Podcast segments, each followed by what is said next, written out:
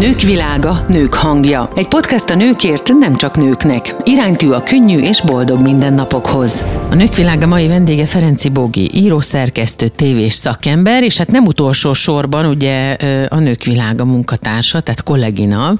De nem ezért van itt velünk, hanem hogy miért van itt velünk, azt Magni most elmeséli, mert hogy itt van velünk természetesen állandó, állandó beszélgető partnerünk Kovács Magni, a Nők világa alapító tulajdonosa. Hát üdvözlök mindenkit, és most nagy az izgalom a stúdióban, és Bogi izgul a legjobban, a mi hármasunkból, mert hogy ilyen, amikor a hóhért akasztják. Mert Bogi valami kapcsolódásunk Hajdunánáson történt, ahol a televíziónak ő munkatársa, és velem készített interjút, és sőt az első találkozásaink is így zajlottak, hogy ő állt a kamera és a mikrofon másik oldalán, és egy olyan csodás anyagot kaptunk, ami ott a hajdunánási televízióban le is ment a Nőkháza megnyitójáról és a Nőkháza avatásról, hogy én mindenképp szerettem volna vele még inkább személyesen megismerkedni, és ez meg is történt, és kérem szépen, ez ugye most már három éve volt, Bogi. Jó. És azóta én felkértem, hogy dolgozzunk együtt. És nagyon büszke vagyok arra, hogy ezt mi több száz kilométer leküzdésével is azóta minden hónapban és évek óta tesszük és megéljük, és beengedett Bogi engem is az ő privát világába. Mert hogy ez egy érdekes világ. Tehát nem csak Bogi személyisége és a tolla, imádom az írásait, meg a hangját, a megfogalmazásait, a vágott anyagait, abszolút emberi és tiszta, hanem maga az az életvitel, amit ők a párjával kialakítottak, az is egy csodás dolog, amit tetszeni fog neked, Petra, sok kutyával, fantasztikus állatvilággal, a, a vidéki gazdálkodás minden szegmensével, de erről majd szeretném, ha beszélnél. De hát az ő életükben aztán, ami, ami még inkább arra késztetett, hogy én mikrofon mögé ültessem őt, és, és most, ha lehet, akkor erről azért szeretném, ha ő mesélne, hogy belefogtak egy nagyon komoly procedúrába, amiről ő nagyon őszintén, nagyon nyíltan és nagyon tisztán írt, ez pedig az örökbefogadás. Azt gondolom, hogy ez a téma, ez nagyon sok embert, nőt, férfit, családot megérinthet, és nagyon ritkán beszélünk arról, hogy ez micsoda kihívásokkal jár. És ha még megenged nekem annyit a hallgatóság, hogy elmondjak, hogy álltam Bogival szemben úgy, amiben megéltem azt a félelmet, azt a sok rettegést, hogy ő vajon milyen anya lesz. És fogtam a kezét, nekem két gyerekem van, és, és ömlött a könnye, és nem győztem nyugtatni, hogy Bogi, figyelj, az anyaság, meg a szülővé válás, az egy folyamat. Nincs abba jó meg rossz, ezt tanuljuk. És ha benned ez a fajta szeretet, benned, ami munkálkodik és létezik, ha ezt át tudod adni, vagy csak engeded áramolni, akkor ez, ez jó lesz. És én azért szeretném, hogyha elmesélnéd, hogy hogy is jutottatok el idáig, hogy most már ugye együtt nevelitek a kisfiatokat, hogy hogy indult ez el, meg milyen vívódásokon mentél keresztül. Ezt nagyon megköszönöm, hogyha ezt el tudod nekünk mondani, Bogi, mert sajnos ezek azok a gondolatok, amikről ritkán beszélünk. Hát ez így van, én is köszöntök mindenkit, és először is egy pontba kijavítanálak. Nem csak benned fogalmazódott meg annak idején, hogy szeretnél velem dolgozni, de én már a második találkozás után magamban azon sakkoztam, hogy hogy tudnám, hogy tudnám felhozni a közös munkának a lehetőségét, és igazából tényleg egy nagyon örülök, hogy ez, ez sikerült, tényleg három éve együtt dolgozunk, és egy nagyon jó támogató közeget találtam, ami egyébként nekem borzasztó nagy segítséget nyújtott itt az örökbefogadás során is, mert valóban nem egy egyszerű éven vagyunk túl, és igenis pont az elején nagyon jókor jöttetek le egy rendezvény, rendezvényre, Hajdunánásra, ott ugye találkoztam az Eszterhai Katival is, veled is, és Nekem, nekem mondjuk egy holdponton például az segített túljutni, úgyhogy a, a női közösség az szinte része volt ennek a, a folyamatnak. Ezt azért köszönöm, hogy elmondtad egyébként, mert, mert valóban sokan néha rácsodálkoznak arra, hogy ez így működik. Pedig Petra, mi is így kapcsolódtunk, ugye, hogy ez így működik. Igen. Igen, az ember valahogy bevonza, vagy, vagy, vagy, vagy észreveszi, valahogy a lelkünkbe detektál egy valami kis rész, egy olyan rezgést a másikban, amitől tudom, hogy vele én akarok kapcsolódni. Én szeretnék a barátja lenni, megismerkedni, együtt dolgozni. Valahogy beszélgessünk csak, és derüljön már ki, hogy mi ez. Nekem ez nagyon furcsa volt egyébként az elején, még mindig nem a témánál, tehát nem az örökbefogadást mondjuk, de azért ezt hozzátenném, hogy nekem Magdékkal kapcsolatban nagyon furcsa volt, és a férjem úgy fogalmazott, hogy szerinte ők szektások, tehát annyira kedvesek, hogy az már-már rémisztő, és nekem befogadni ezt, meg, meg, meg ö, egyáltalán felfogni, hogy ez valódi, ez őszinte, ez tényleg így működik, és vannak még olyan emberek, akik nem taposnak, hanem felemelnek. Ez nagyon-nagyon ritka a mai világban. És akarnak segíteni. És akarnak segíteni. Úgyhogy... Ö, Úgyhogy én például tényleg azt éreztem, hogy, hogy egy nagyon-nagyon jó közegbe kerültem be. Ezt azért örülök, mert Petra férje fogalmazta meg, hogy gyülekező van, ugye, amikor ezek az emberek kapcsolódnak, akik tényleg, tényleg valódiak. Ugye nem. Most már Leventét meg kell ismerjük, mert, mert folyamatosan emlegetjük, és most már szlogenné vált ez nálunk, gyülekező van. És pont én azt gondolom, hogy... hogy amit említettem az elején, hogy valódi ez az egész kapcsolódás, valódiak ezek az emberek, akik itt ülnek ennél az asztalnál, és mitől? Hogy úgy arról beszélnek, ahogy élnek, és úgy élnek, ahogy beszélnek. Tehát ez egy nagyon-nagyon fontos dolog. Na de akkor az örökbefogadás. Erről egy kicsit beszéljünk, illetve arról, hogy mi hogy jutottunk el, vagy egyáltalán, hogy miért vagyok most itt. Nekem alapvetően nagyon fontos ez a téma, hiszen az életem szerves része már több mint egy éve, viszont lehetne ezt úgy, mint ahogy a legtöbben teszik, hogy csendben magukban megoldják, kezelik, átélik ezt a folyamatot, és aztán a külvilág felé csak mosolyognak és mélyen hallgatnak ennek a nehézségeiről. Viszont valószínűleg azért, mert hogy ö, szövegíróként, íróként nekem eleve közléskényszerem van, tehát én úgy is dolgozom ezt fel, hogy beszélek, írok róla, ö, és azt tapasztaltam, hogy egyébként, ha megosztom akár a nehézségeit is ennek a folyamatnak, akkor nagyon sokat tudok segíteni. Mert például nekem is az elején volt olyan szituáció, majd erről mesélek, amikor tudtam más őszinte örökbefogadó anyukával beszélni, és ő Ő azt mondta, hogy amit érzed, tök normális, nem veled van a gond, és, és megnyugtatott, és gyakorlatilag tovább lendített a, abban a kis folyamatban, amin elindultunk. Azért nagyon értem, amit mondasz, mert van szerencsém rendszeresen beszélgetni, interjút készíteni Kis Zsófi klinikai szakpszichológussal, aki az Ágacska Alapítvány munkatársa, akik pont az örökbefogadással foglalkoznak. Ő is örökbefogadó anyuka, amellett egyébként, hogy klinikai szakpszichológus, és sokszor sokat beszélgettünk már arról, hogy mennyire fontos, hogy tisztában legyen vele nem csak az örökbefogadó szülői pár, vagy szülő, hogyha mondjuk csak mondjuk az anyuka fogad örökbe, tehát a hölgy fogad örökbe, hogy nem csak nekik van szükségük arra a türelemre magukhoz és a gyerekhez, amire szükség van, hanem a környezetüknek is. Mert hogy ott nem csak egy gyerek kerül egy családba, nem csak az örökbefogadás történik meg, hanem egy anyává válás is. És nincs meg bármilyen hosszú és nehéz is a procedúra maga, akkor sincs meg az a kilenc hónap úgy, ahogyan egyébként egy gyermekvállalásnál, a gyerek fejlődésénél ott a babának a hason belül megtörténik, ugye ez az egész folyamat, és megtanítja az anyukát arra, hogy ő ott van, és aztán kibújik, és van egy ismerkedési fázis. Ez az ismerkedési fázis az örökbefogadásnál is megvan, de itt megszületik egy édesanya, és megszületik egy édesapa, és itt megszületik egy család, és már, ha nem is kész emberek, de nem egy Nem, ugye egy nem volt ott az a kilenc hónap, úgyhogy megérkezik egy kisebb-nagyobb baba, vagy egy kicsi gyerek, és nekünk össze kell barátkoznunk. Nekem őt meg kell ismernem, neki már vannak szokásai, amiket nekem meg kell ismernem, meg kell szeretnem, vagy el kell fogadnom. Így van, meg formálódni egymáshoz. Tényleg egy rendkívül nehéz, és mindenki számára nehéz folyamat, amit egyébként egy barátnőm szerintem nagyon jól fogalmazott meg, mert hogy én nagyon türelmetlen voltam magunkkal szemben, és mi mindig a férjemmel ilyen határidőket jelöltünk ki, hogy ez majd karácsonyra már beáll, és már tökéletesen fogunk családként funkcionálni, utána az nem jött össze, akkor majd most húsvétra, és így görgettük magunk előtt ezeket a jelentősebb ünnepnapokat, és hát csak nem volt sosem teljesen tökéletes, és a barátnőm azt mondta, hogy mit vársz, most az általános iskolában is több mint egy évig tanultok írni, meg betűt formálni, mm. és nem csak mi tanuljuk, hanem a családod is, a gyerek is, ti is, mindenki ugyanúgy beül az iskolapadba, csak nyilván más-más szinten és más-más szemszögből megközelítve ugyanazt a dolgot kell újra tanulnunk egy csomó mindent.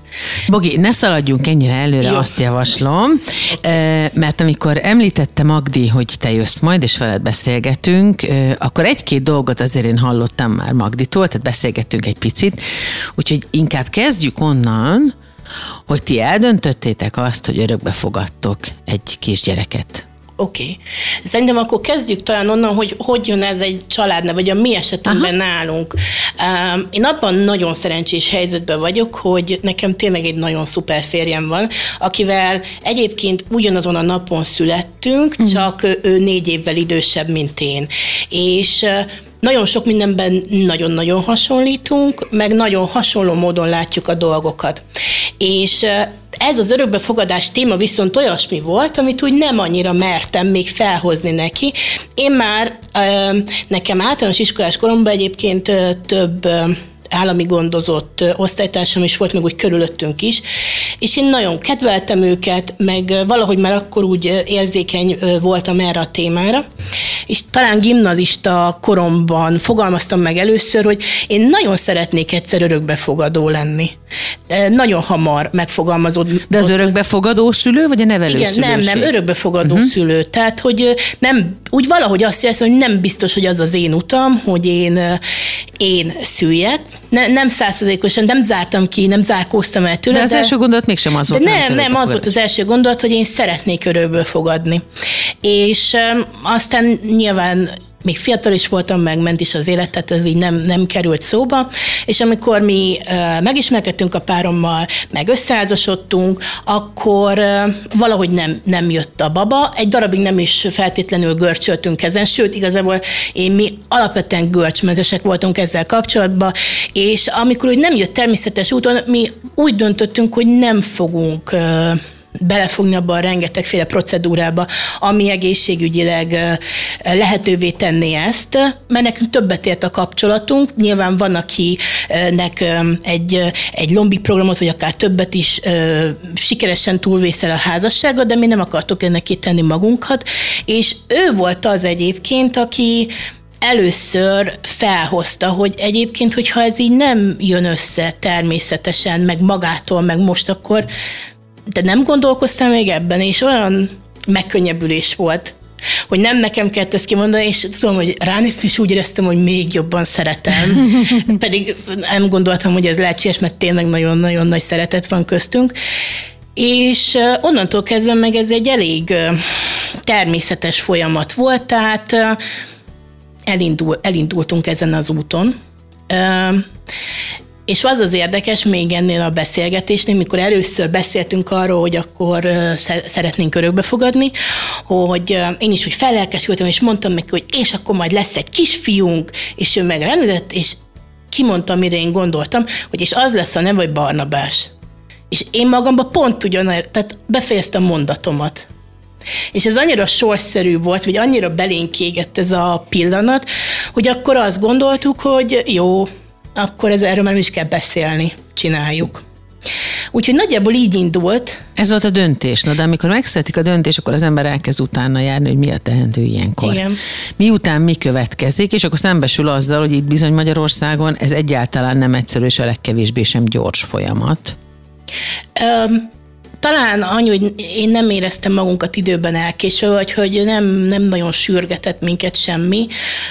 Sőt, amúgy nekünk a folyamat közben is volt egy, majdnem egy év kihagyás, mert hogy nyilván utána olvastam, hova kell, hol kell érdeklődni, stb. És akkor ugye a területileg illetékes gyermekvédelmi szakszolgálattal felvettem a kapcsolatot, kaptunk egy időpontot, befáradtunk, és ott egy nagyon kedves ügyintéző fogadott bennünket, a tanácsadónk, aki aztán végig is vitte a folyamatot, később is nagyon-nagyon szeretjük, de, de, de akkor rendkívül ijesztő volt az, amit így elénk tárt, hogy egyrészt mi vár ránk a folyamat szempontjából, másrészt meg kitett egy számomra nagyon ijesztő listát az asztalra, amin nekünk kellett bejelölni azt, hogy a gyereknek milyen egészségügyi tényezőit tudjuk elfogadni, vagy nem elfogadni, és ne, Tehát, hogy egy, van egy, egy hosszú lista. És én ezt annyira személytelennek is.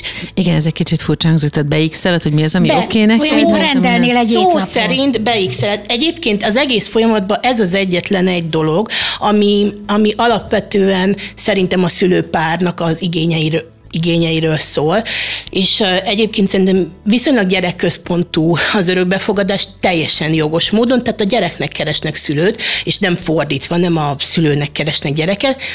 De, de igen, neked ebben a folyamatban ahhoz van jogod, hogy dönts arról, hogy például te be tudsz-e vállalni egy halláskárosodást, aha, vagy egy akár, tehát rengetegféle betegség és probléma van, és én, én attól a listától teljesen kikészültem, hogy ha én szülnék, se lehetne ilyet, tehát hogy én akkor nem, persze, aha, nem válogathatnám értelek ki.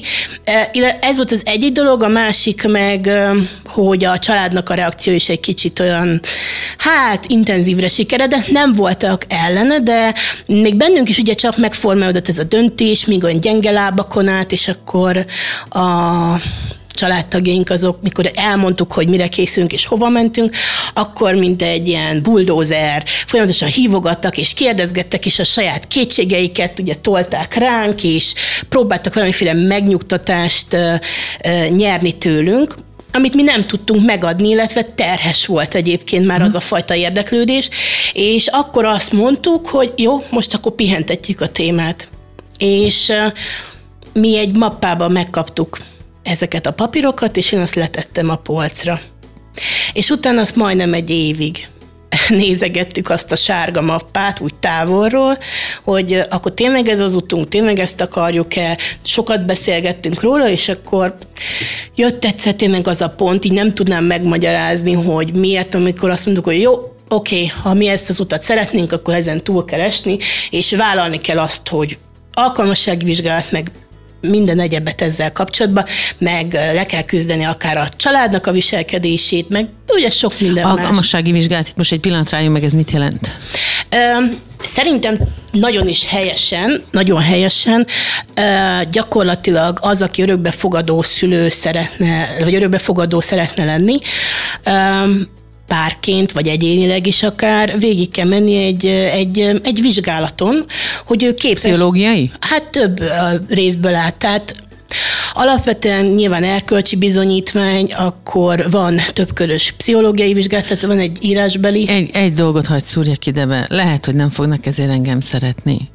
De nézd meg, hogy valaki, aki ennyire szeretne gyereket, így kivizsgálják, kívülről, belülről, mindenhol bekukucskának mindent, megnéznek, jönnek a szakemberek, és egyébként meg azért nagyon sok olyan anya van, akire ráfért volna egy ilyen vizsgálat, mielőtt egy gyereknek életet ad, és neveli úgy, pontosabban nem neveli úgy, ahogyan neveli. Először én is azt gondoltam, hogy miért van erre szükség. De aztán, akár csak a saját gyerekünknek a korábbi élethelyzetéből kiindulva... De én ezt megértem, tehát ezt megértem. Én inkább azt mondom, hogy komolyan mondom nektek, hogy én mindenkinek, aki gyereket vállal, végig kéne menni egy ilyen pszichológiai vizsgálaton. Ezzel én abszolút egyetértek, tehát hogy szerintem... Hát aki saját maga biológiailag um, kihordja a gyereket, annak is. Szerintem igen, például lehet, hogy egy külső kontroll jó lenne, hogy egy teszt, hogy alkalmas vagy rá, hogy már szülő legyél, vagy nem. Szóval én magát az alkalmasságvizsgálatot amúgy nem bántam. Uh-huh. Kiderült Persze. számodra önmagadról valami? Mm, nem. Igazából én, én egész jól ismerem szerintem magam, meg magunkat. Nekem nem volt fájdalmas ez a folyamat, féltem tőle természetesen, hiszen bármilyen ilyen teszt végül, és ez is egy teszt, tesztnek kijöhet az, és kijöhetett volna az, hogy nem vagyunk alkalmasak erre, és hogy utána azt valahogy lelkileg kezelni ez kellett volna. Ez egy kudarc élmény. Hát ez meg egy az óriási. Egy ez egy óriási. Persze egyébként újra lehet próbálkozni, és egyébként ebben a rendszerben is emberek dolgoznak, tehát úgymond megvan annak a tévedésnek is a lehetősége, hogy esetleg valaki fölött el hamarkodottan ö, hoznak ítéletet, ö, lehet egyébként felülbírálatot is kérni, de mégis azért ott van a, tehát ez egy kudarc élmény, ha nem sikerül. Nekünk sikerült, ö, és nem, nem volt egyébként fájdalmas, de, és szerintem hasznos is, de kellemes sem volt azért, hiszen megnézik az anyagi helyzetedet, legalábbis kell, hogy beszélj róla, hogy mennyi megtakarításotok van, milyen vagyontárgyaitok vannak, meg fogják nézni alaposan az otthonodat, kijönnek környezettanulmányra, találkozol személyesen is a pszichológussal, van személyiségteszt része, írásbeli része, akkor munkáltatóigazolás, hogy tudd igazolni, hogy el fogod tudni tartani azt a gyereket.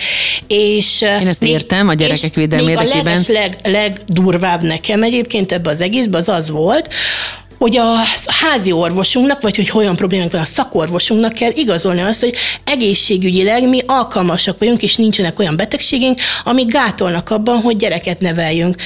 Mm, egy kicsit extrém. Aha. Uh, viszont, főleg úgy, hogy mondjuk nézzük meg a mély szegénységben élő gyerekeket, akinek nincs cipője, nincs viszont, ruhája, de én nincs mindig azzal, én azzal nyugtattam magam, én azzal nyugtattam magam, hogy azok a gyerekek, akik már bekerültek, és a rendszerbe is örökbefogadhatóak lesznek, őket már legalább egyszer cserben hagyták, és még így is egyébként előfordulhat, hogyha alkalmasak találnak, hogy sikertelen lesz az örökbefogadás, hmm. vagy hogy nem túl jó helyre kerül a gyerek.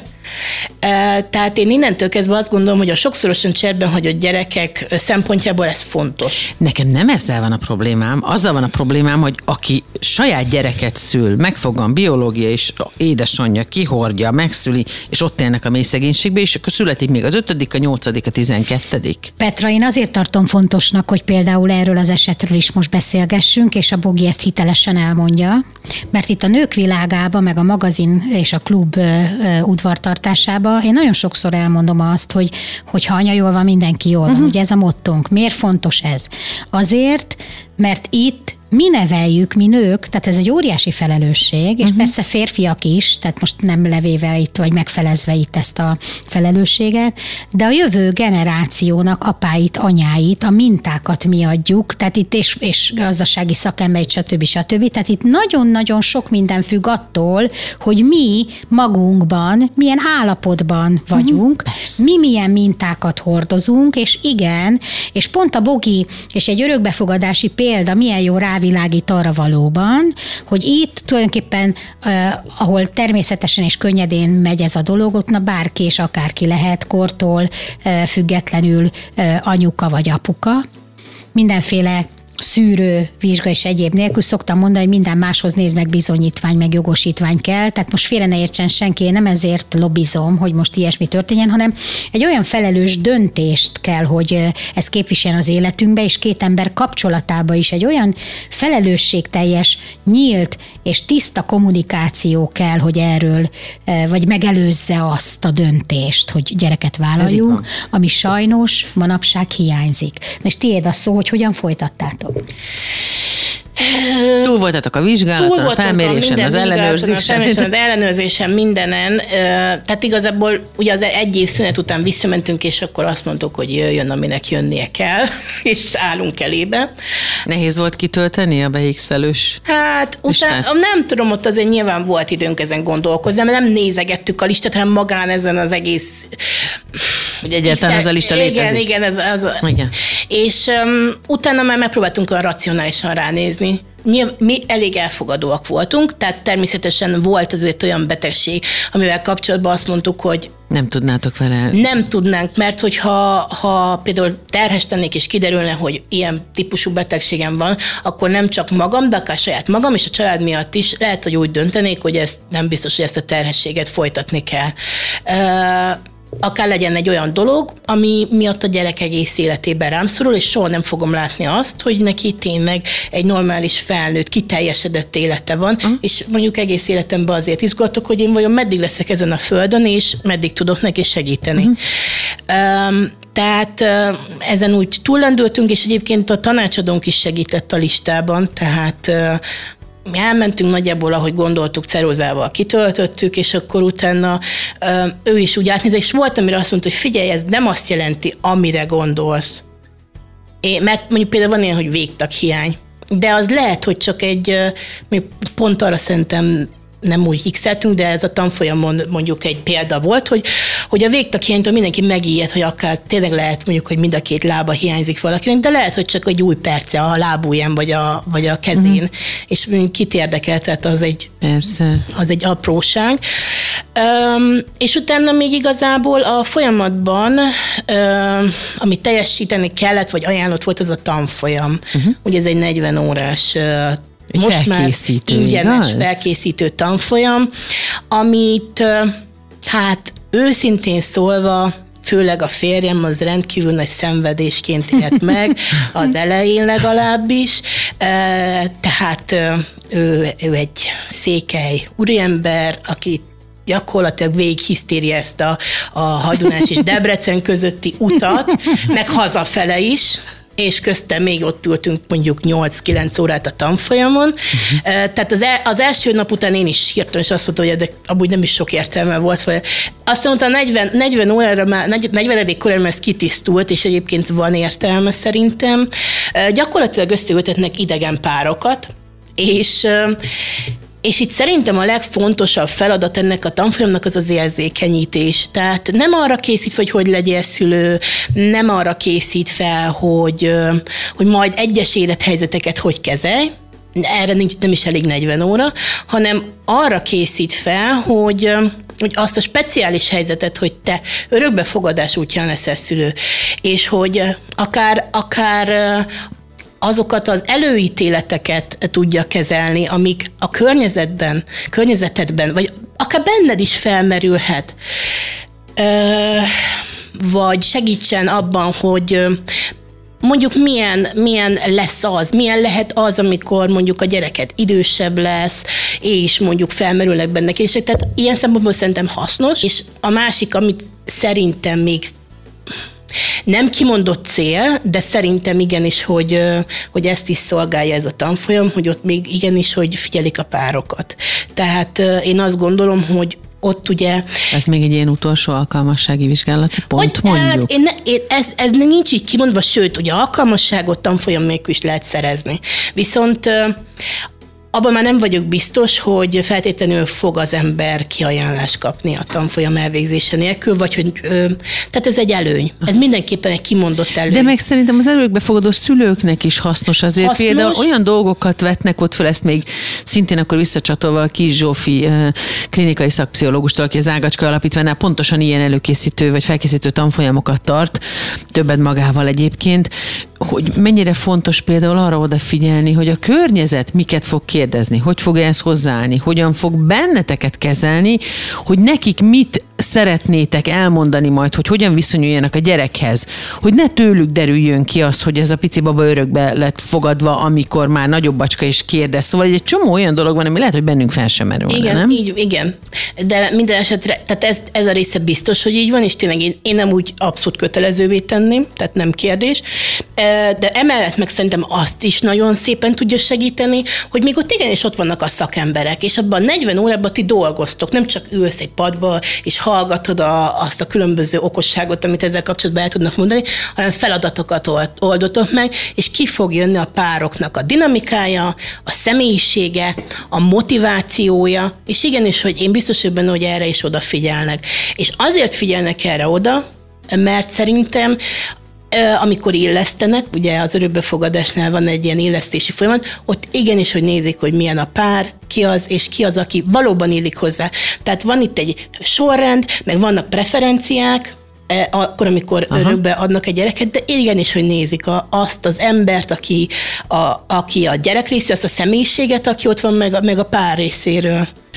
Nagyon érdekes és nagyon fontos témáról beszélgettünk a mai Nők világában. Vendégünk Ferenczy Bogi, író, szerkesztő, tévés szakember, a Nők világa kollégája, munkatársunk. Az örökbefogadásról, annak minden buktatójáról, nehézségéről, öröméről, fényességéről beszélgetünk. Eljutottunk idáig most, hogy tanfolyam, illesztés, és innen fogjuk folytatni. Nők világa, nők hangja. Egy podcast a nőkért, nem csak nőknek. Iránytű a könnyű és boldog mindennapokhoz. Keresd minket az info kukac nőkvilága pont hu e-mail címen.